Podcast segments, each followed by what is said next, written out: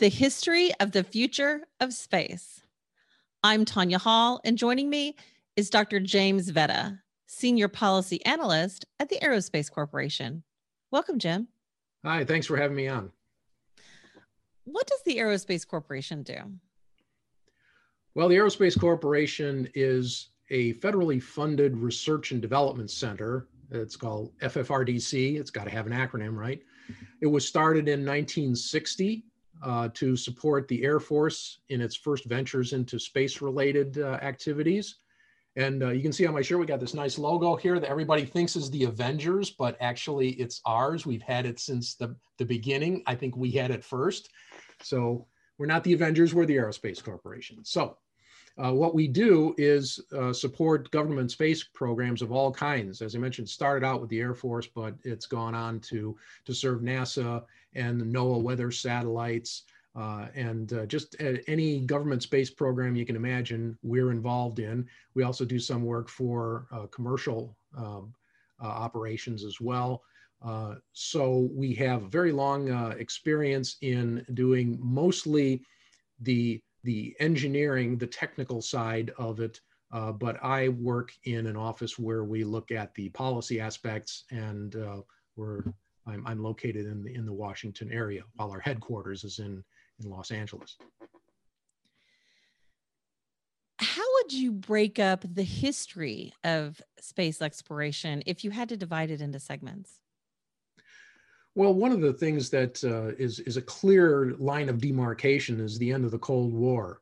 Uh, things are very different now than they were before that uh, that point. Uh, in the in the Cold War, most of the the really big visible activity was the competition between two superpowers, uh, vying for not only an advantage in national security, but also to win the hearts and minds of people around the world with their space efforts. So, what we have in the years since the end of the Cold War is a situation in which you have lots more players than there used to be. Uh, we have uh, uh, just about every country in the world involved in space in some way. The, the, the, the, country, the, the world has about 200 countries in it and only about oh i don't know 10 or, or so of those are able to launch payloads to orbit but more than 60 of them have some kind of space agency and almost all of them use satellite communications and satellite weather, weather monitoring and the navigation systems that we uh, use on orbit. So the, the globe is tied together uh, by space technology uh, and, uh, and there's more and more expertise proliferating uh, around the world these days.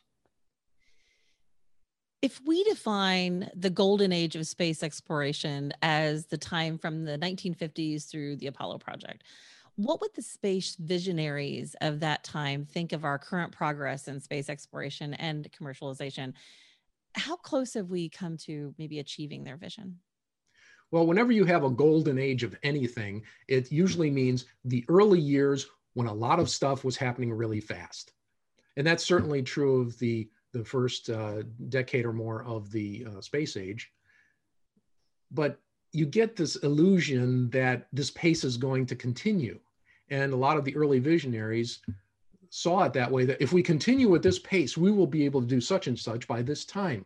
Uh, but you're not going to continue at that pace. It's always a, a rapid pace at the beginning where you hit all the low hanging fruit, the things that can be done fast. Uh, and then the pace slows down a bit. And that's exactly what happened in the post Apollo era. So a lot of the ambitions of the early visionaries of the 50s and 60s and even into the 70s thought that we would maintain such a pace that by now we would have cities on the moon. We would have large manufacturing facilities in Earth orbit. We would have at least some kind of outpost on Mars. Uh, that uh, we would have very active space tourism. You know, so those things are not happening as fast as had been predicted. The question you have to ask yourself is whether is it whether it's the speed that really matters or the steady progress towards some type of value generating goal. And in fact, maybe doing it right is more important than doing it fast. Our monumental successes in space have been punctuated by a few catastrophic failures that resulted in loss of human life. What did the golden age of visionaries think about life safety risk and trade offs as we moved off our home planet? Well, they had to learn a lot about what constituted safety in space flight. Uh, and it was it was quite a learning curve. But they were coming from an era in which we had things like test pilots, the story you've seen in The Right Stuff, where there was an expectation of the danger, the risk of doing this, and the recognition that you were going to lose some human lives along the way. Any type of experimentation or exploration is going to have that risk. When uh, John Glenn first made his space flight uh, and orbited in the Mercury spacecraft, one of the experiments that he did was eating solid food because there was a question at that time about whether humans could properly ingest food, have it go down to their stomach in a zero gravity situation, and digest properly. And thankfully, John Glenn found out that yes, you can eat in space. Uh, so it was that basic at the beginning. Uh, there have been a lot of things since then uh, to, to try and uh, judge how we can handle radiation environments in space and uh, how we can handle the loss of bone mass that occurs in long duration uh, inhabitation of microgravity situations. So we're still learning more about that, and there's still risk. so so that that recognition is there. The the expectation of safety by those who are the practitioners of space travel versus the public that's observing it, I'm sure is quite different because the public is expecting something that, well, by now should be just as safe as traveling on a commercial airliner. But we're not there yet. In another 50 years, a space journalist and a senior space policy analyst may meet via hologram to discuss human space accomplishments of the 21st century. What do you think they'll discuss? Oh boy, how much time have you got? Uh, there, I think there would be a, a, lot of accomplishments to to discuss. We, by that time, we should be learning to live and work in space by living off the land. In other words, using space resources instead of hauling everything up uh, from the Earth. That in itself is a very important thing. Uh, we will be providing additional services to the Earth using our space technology. And one of those that I think will be uh, coming into play by that time will be solar power satellites.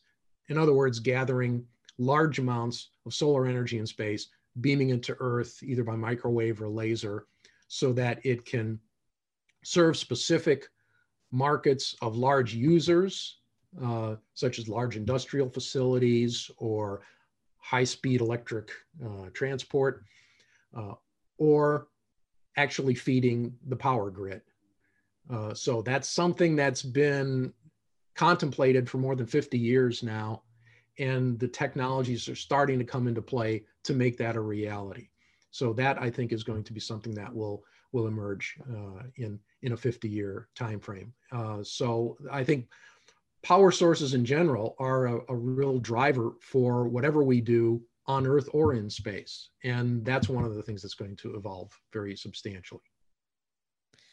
Dr. James A. Vedda, Senior Policy Analyst at the Aerospace Corporation. Thanks again for joining us, Jim. If somebody wants to connect with you, maybe they want to find out more about the work that you do, how can they do that? Well, we have uh, a website uh, at our company that you can access for the type of work that I do, the policy related work, and lots of free papers to download uh, at aerospace.org slash policy. Just go there and investigate all the things we have to offer, and it's and it's all free. Uh, I'm also on on LinkedIn, so those are places where you can find uh, my work and and find me. And find more of my interviews right here or on iTunes, Spotify, and YouTube or at tanyahall.net. Thanks for watching.